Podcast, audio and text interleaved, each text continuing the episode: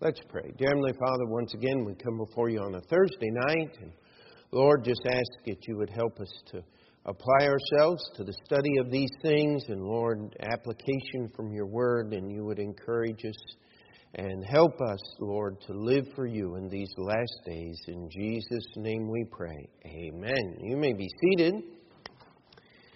And Tonight is uh, the night we are going to try to handle a lot of the statistics and things as we are going through our series on uh, what the Bible says about uh, wine and application to other intoxicating substances. And uh, tonight we're going to look at what society says uh, not so much what they say, but uh, now that's supposed to be turning on. Let's see here. Ah, there we go. Press the right button and everything happens, right? And uh, let's see here. And can we have the screen, Brother Zach? Okay.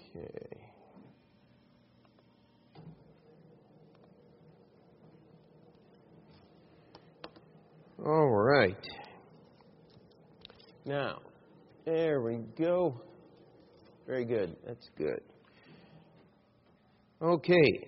Now, no one is denying the existence of alcohol. We've been through the Bible, it has been around since Genesis chapter 9 uh, after the flood, and we could uh, take time to just theorize or try to uh, put some uh, biblical and scientific guesswork as to why this happened then because of changes uh, in the earth because of the flood and all of those things, but that's really not what our study is about the thing is, the interesting thing is, what we know about history and alcohol mostly comes from the drunken debauches as recorded in people in, in, in history. We know about the problems.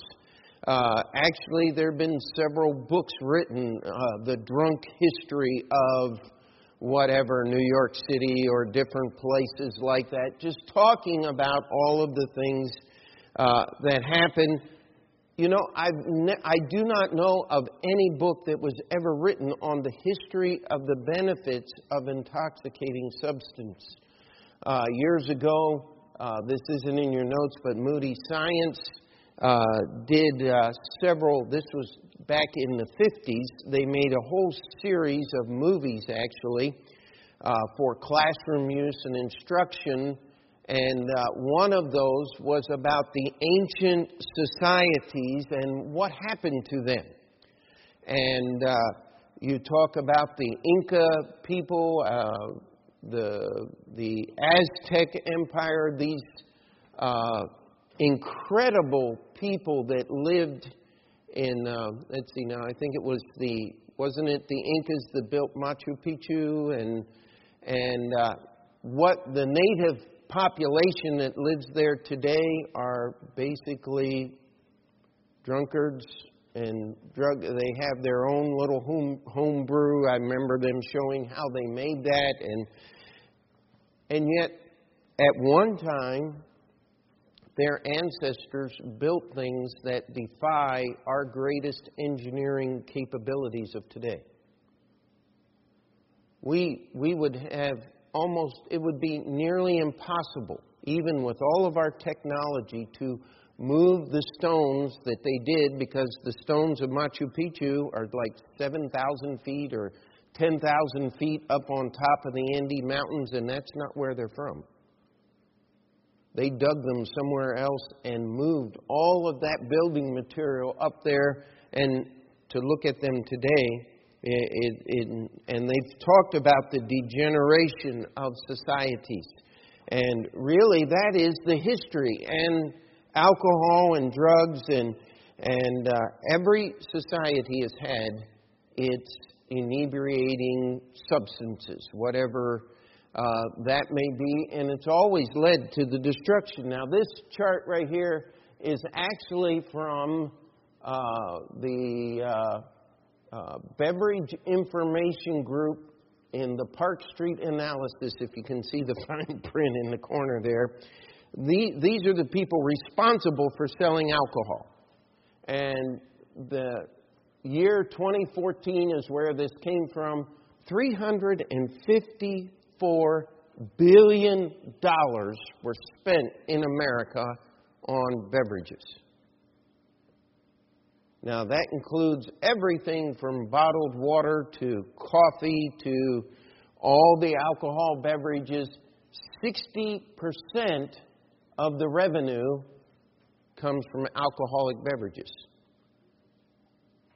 60%.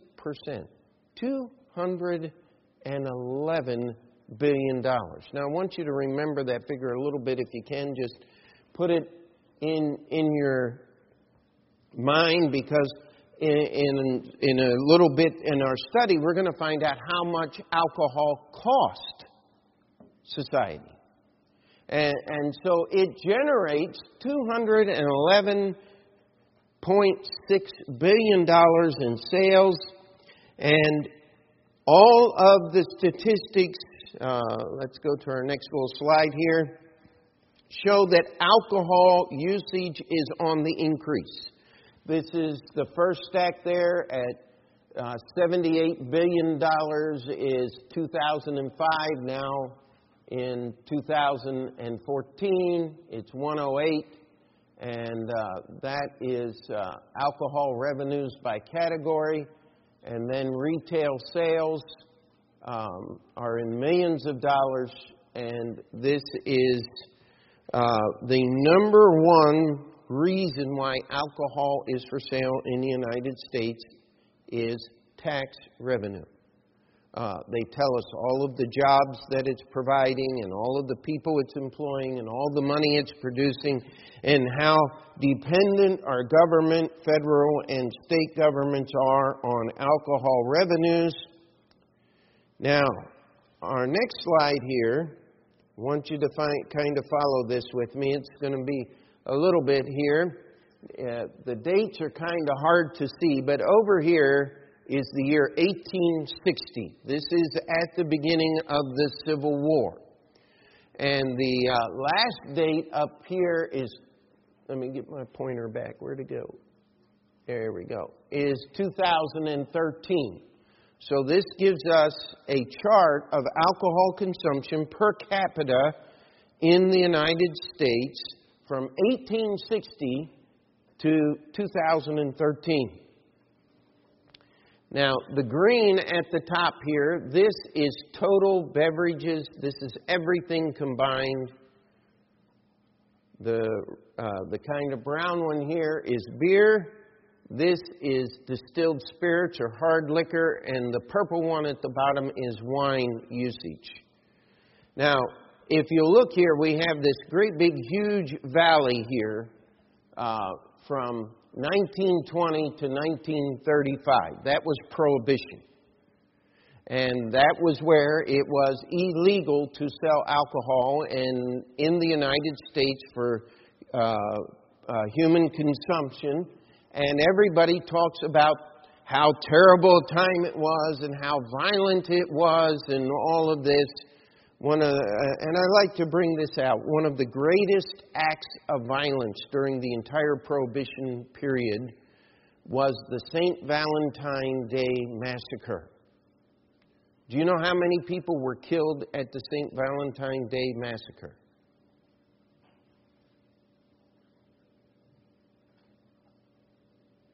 Four.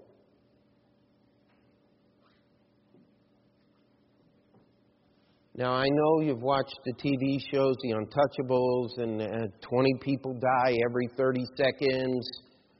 That was not happening in real life.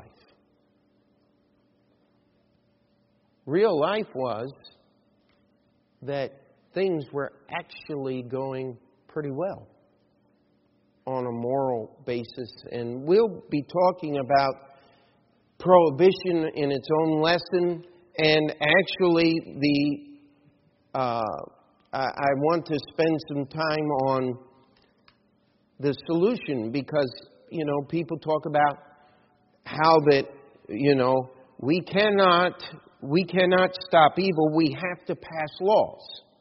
Now we have many different debates going on today. One of them is gun debates and uh, they they say we've got to pass laws against guns. And uh, uh, my cousin sent me a, one of those emails. Uh, somebody made it up. He said, "I took my gun and set it out on the porch." And he said, "I counted the people that passed my house. There was nearly a hundred people walked past my house that day, and that gun didn't shoot one of them." And uh, the the simple truth of the matter is the issue is the hearts of people. Now, can government change people's hearts? No. Can laws change people's hearts? No. Can God change people's hearts? Yes. He's the only one that can. And I, I want to spend some time explaining why prohibition has failed and and uh, I referred to a friend of mine. He wants to propose a constitutional amendment that parents ought to take care of their children. And uh, I said, you know, I, am for parents taking care of children. I'm, I, I couldn't be more for that. But a constitutional amendment, again, it didn't solve the liquor problem, and it won't solve the parent problem. It won't, it won't solve the gun problem. God has to work in people's hearts to solve a sin problem. Amen? And so, but I want us to just look at this because you see this dark blue line right here.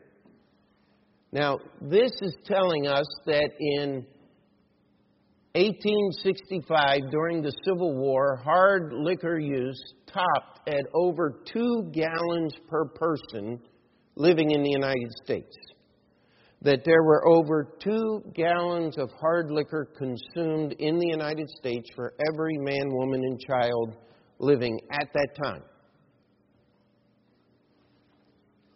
Now, if we go to today, 2013, we're less than three quarters of one gallon per man, woman, and child living in the United States. I want to tell you something. Prohibition did do some good. It did have an influence, it did damage the consumption of alcohol in the United States by average citizens. And, and that's not a bad thing. Uh, the only alcoholic spirit that has alcoholic beverage that has exceeded pre-prohibition levels is wine, the bottom one and it still doesn't even account for a half of one gallon per person. Uh, yeah, that's still a lot. We have 300 and some odd million people living in the United States, but these these levels have, uh, for the most part, gone down. Yet they tell us, on an average, alcohol consumption is, is going up. Now, I don't know if you can read this. Most of the statistics are in your notes.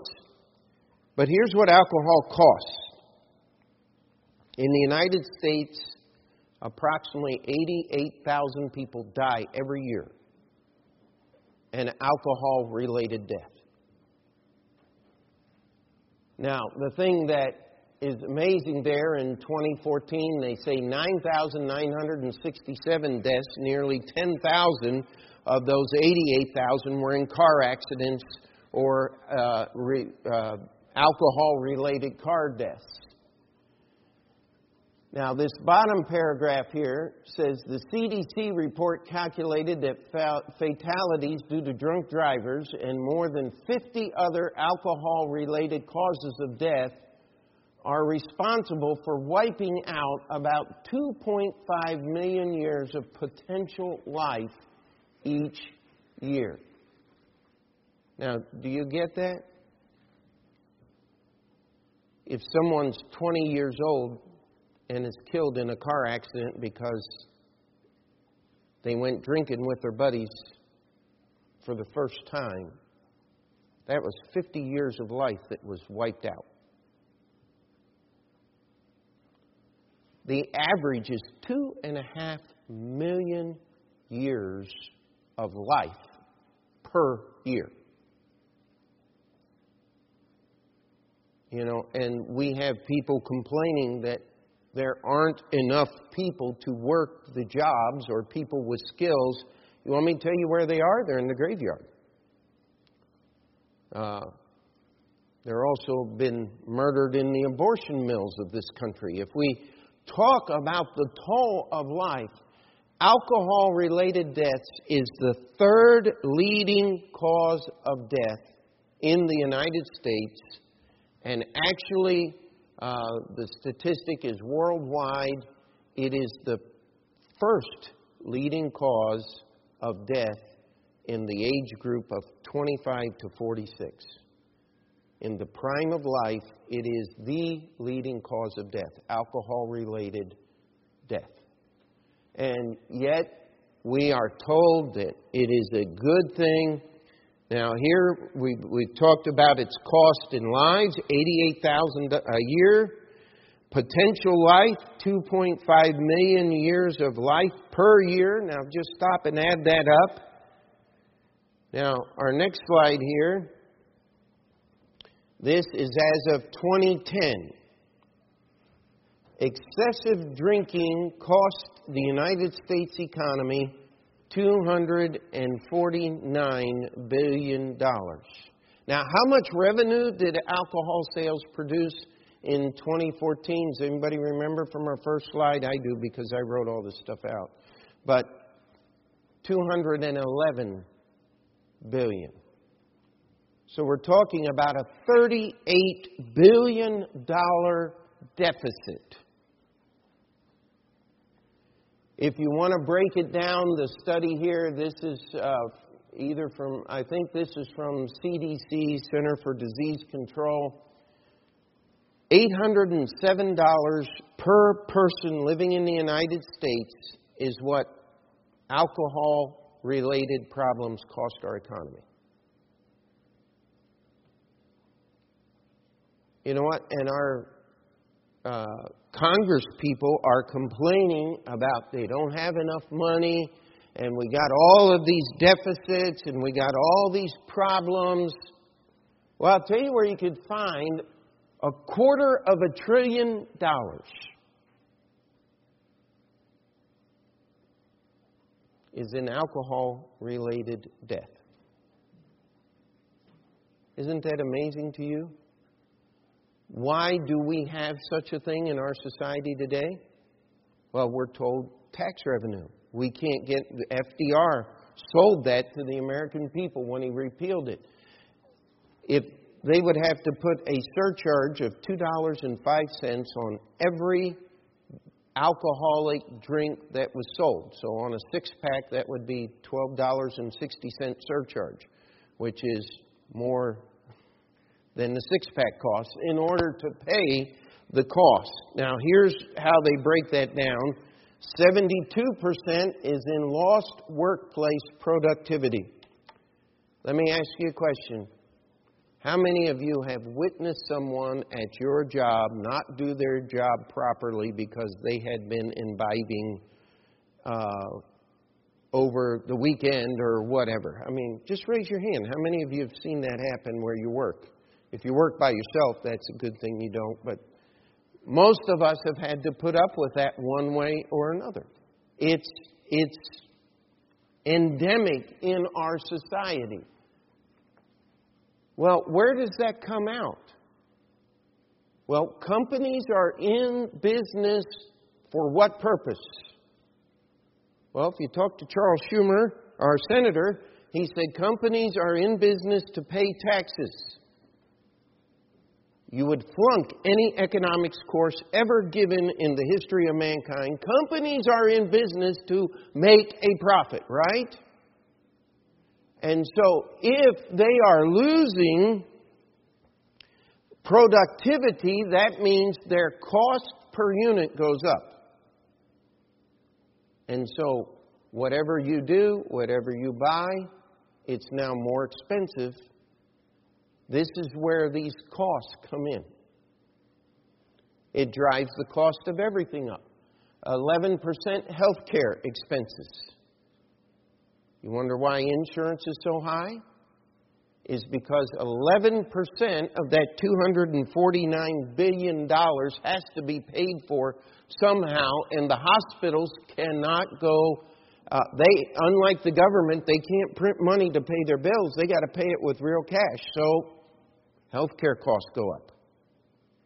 Who, who pays for our police and our prisons and our judges and our juries and all of those things?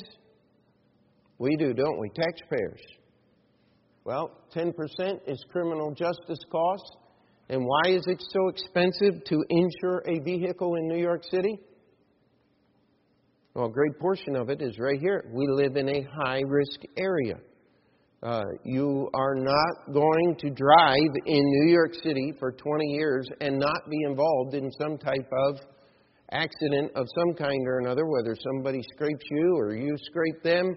There's just too many people, too many cars, you're going to get it. And it goes up. So, Now, here's an interesting statistic, and we're going to come back to this. 77% of all of that, $191 billion, is due to binge drinking. Now, how many of you know what binge drinking is? Ladies, according to the definition, if you have four drinks in one evening, you are a binge drinker. Men, I think it's five or seven, depending on whose charts you look at. Right there it says at the bottom. Now, where is it? Okay. If you'll come down to D, there's a CBS News article dated November 21st, 2014 most, this is the title of the article, most binge drinkers are not actually alcoholics. Most binge drinkers would follow, fall under the category of moderate drinking, with the exception, of course, of the binges. Because if you have less than 14 in a week, well, you could go binging twice a week and still be a moderate drinker according to the statistics. That's why statistics never lie, but liars always use statistics. Uh, we follow this thing. 40% is paid by federal and state and local governments. 40% of that comes out. And here's just a few of the figures here. California spends $35 billion every year, at least according to these statistics in 2010, on alcohol related problems. Uh, the median cost is $3.5 billion per state. I think New York um, didn't get that statistic, it wasn't on this uh, brochure here but is over $16 billion. We come in right about the, the high end of middle high end of that thing.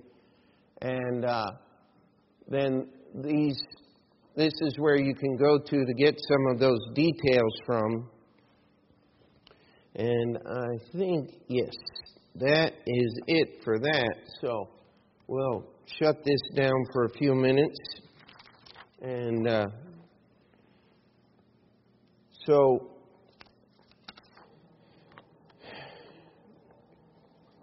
we have all of these things. Alcohol use promotes everything the Bible is against. You watch a movie and somebody's about to do something really bad. What do they have in one hand? They got a cigarette hanging out their mouth and a glass of booze of some kind in one hand. And uh, when they open their mouth, they're using profanity, and, and that is supposed to be our heroes, right? I, I will tell you that no one who does anything well is spending a lot of time with alcohol. They don't have time. Bill Gates, Warren Buffett, all of these guys, to do what they, they're not functioning alcoholics. They couldn't be or they couldn't do what they're doing. And as we try to understand something here, even New York City ran a campaign a couple of years ago under uh, one of the last ones before Mayor Bloomberg left was uh, you saw the pictures of some guy who'd gotten into a fight in the subway system, and it said if he just hadn't, if he had stopped at two drinks, he wouldn't have gotten into the fight. Well, alcohol promotes all of these things. How much alcohol do you have to drink in order to be affected? I, I read an article there on uh, MedWeb, I think it was, that said the first sip goes straight to your brain. Alcohol affects your judgment first, it affects your coordination, it is a gateway. If, if we wanted to connect sin to alcohol, how many sins could we connect to alcohol usage? Uh, just about all of them. I mean, they're there. It's a part of that lifestyle because Alcohol doesn't give you courage, like John Wayne said. It takes away your inhibitions. So if you're one of those guys that's a raging volcano inside and, and you're good at covering up your anger, don't drink because it'll come out. If you, uh, and, and we'll, we'll just keep going on here the same pamphlet that I got the uh, 2.5 million years of life per year swapped out, if we go to uh, point D, it boasts that modern, moderate alcohol usage would save 25,000 lives per year. But it still kills 88,000. You see, this is the kind of confusion that the world wants because we have one predetermined factor alcohol is not bad. Uh, that is the number one rule of society at large. And so everything has to be changed.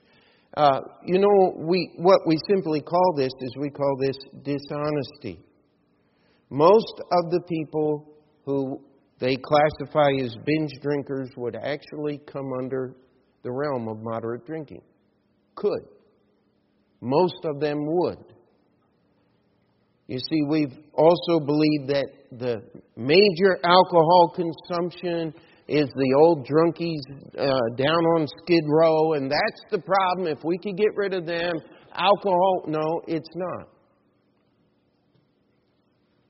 It's the young people walking up and down the streets of Astoria and Greenpoint on Friday night, Saturday night, Sunday night, going out and getting schnockered and having a quote unquote good time. That's where the alcohol is being used. And that's where the costs are being run up. Because you can't take this stuff in your system and it not hurt you. I could get you all kinds of slides and, and pictures, but the the point that we just want to the point I just want to make, and you can be turning in your Bibles to uh, James chapter two here. When are we going to stop the foolishness? When are we going to stop playing word games? The same arguments are used for marijuana, they're used for gambling, they're used for immoral behavior, they're used for anything that is out there. All of these same arguments. How many times have you heard someone say, I'm not hurting anybody? right? I'm only hurting myself. Well, no, that doesn't hold up. Let's let's look at James chapter two, if we could, and um, I hope you don't mind the statistics and stuff. I just feel like we need to get a little bit here to kind of shock us into understanding what what we are up against. But look at verse eight of chapter two. If ye fulfill the royal law according to the Scripture, thou shalt love thy neighbor as thyself, ye do well. Now, how many of you are familiar with the golden rule? Is what it is called. Do unto others as you would have them do unto thee. You. This is one. This is the last place that it's listed in the Scripture here. It's called the royal law, and, and it says that uh, that what we should do is we should love thy neighbor as thyself. Now, could I challenge you that loving my neighbor or doing unto my neighbor as I would have them do unto me? Do I want my neighbor picking me up out of the street where I fell down and did all kinds of horrible things that drunk people do all over the sidewalk every Friday night up and down Astoria. Do, do I want other people to have to pick me up out of that? Well, then why would you go out and put yourself in that same situation? Do you see what I'm saying here? You say, I'm not hurting anyone. But whose kid is following you around and because you drink, because you do these things, they're going to do these things.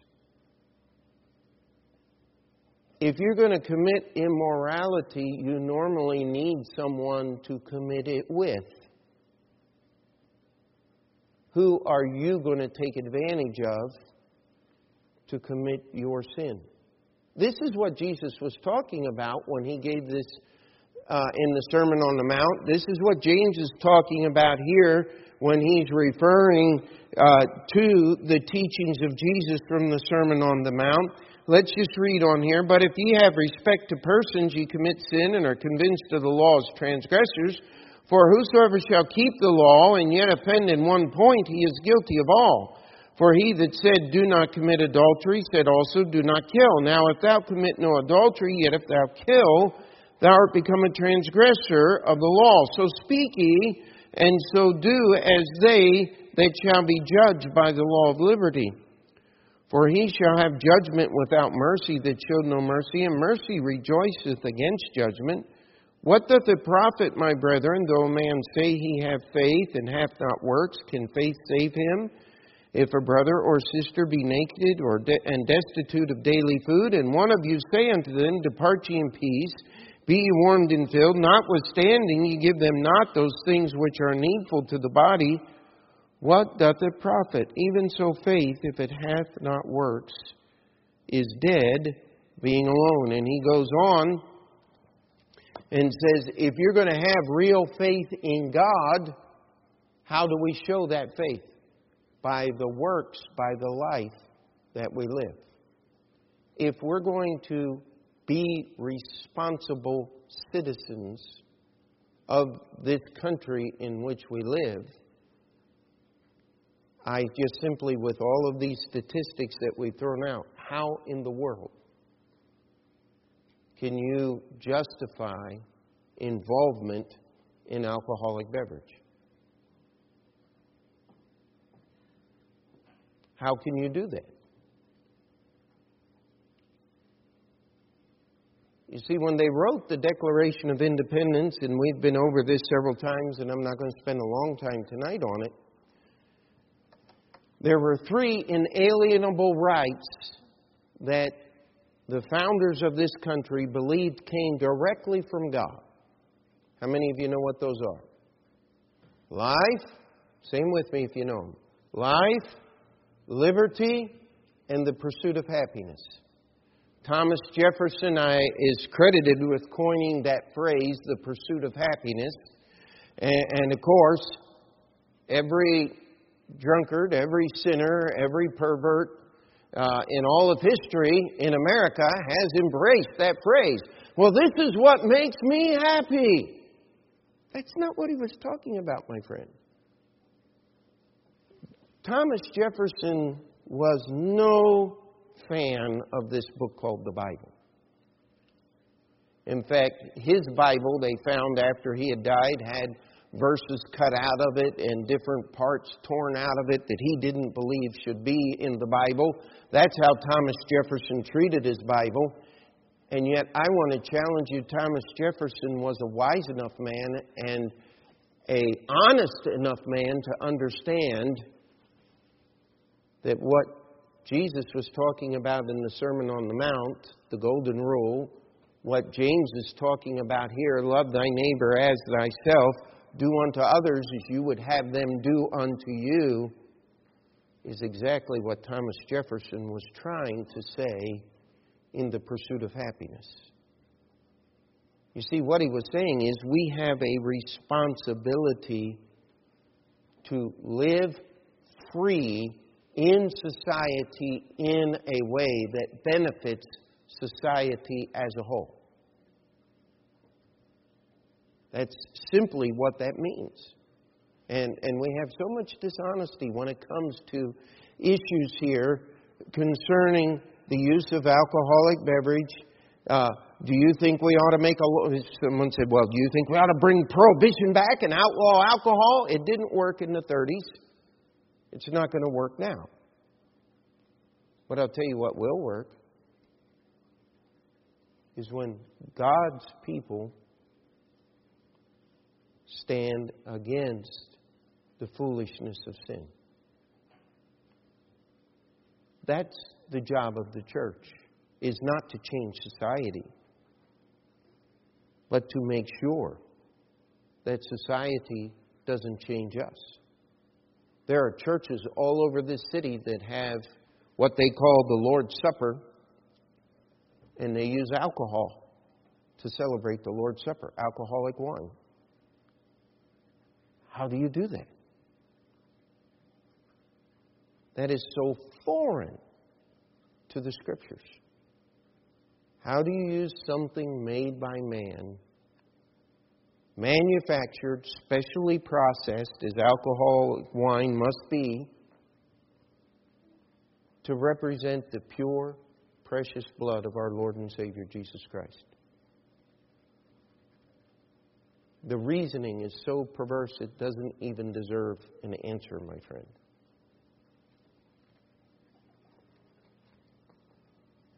And yet, that is where people go. You see, if I'm going to live for God, my faith and my life have to match up with this book called the Bible. And this tells me that I'm supposed to love my neighbor as myself. And it doesn't qualify who my neighbor is. In fact, if you want to, go to the story of the Good Samaritan. Amen. Your neighbor is the one that God has placed in your way that you can help. That's who your neighbor is.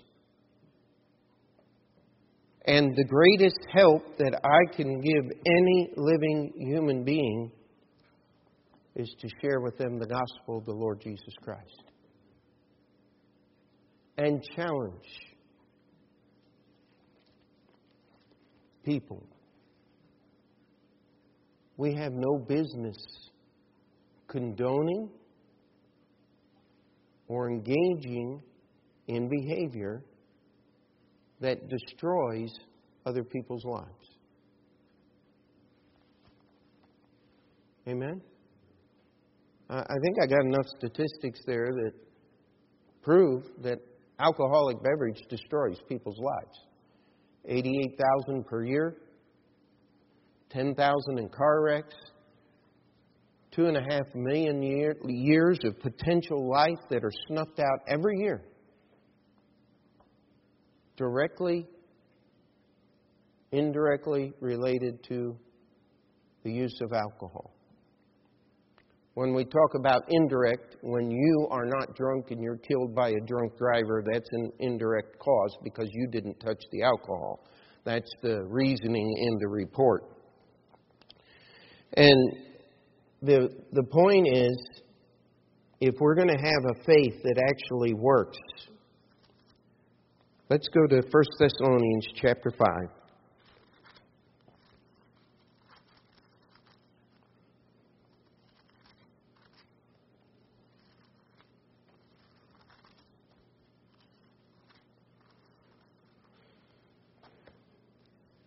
In verse 21, it says, Prove all things, hold fast that which is good. The next verse applies just as well abstain from all appearance of evil. You know, we as servants of the Lord Jesus Christ need to stop allowing the world to set the rules when God already has. God has established the boundaries. Amen? And, and our faith can be real without being hypocritical, without being like the Pharisees of the Bible, without sitting in our high towers and looking down on all those people who aren't as good as we are. That's not the purpose of these things. You see, the purpose of God's law is to let us love our neighbors as ourselves. And when I am forcing my neighbors to pay for behavior that I choose to engage in, I'm not loving them. I'm using them. And if we as a society would simply understand that, laws do not alter behavior. Read your Bible. Laws are for the punishment of those who break them. That's the purpose of laws. There is not one law that has ever stopped anybody from committing one crime. People say, well, there's, there's the issue of deterrence. Yeah, yeah. But I, I promise you, if the only reason you haven't killed someone is because you're afraid of getting caught, eventually you're going to end up killing someone.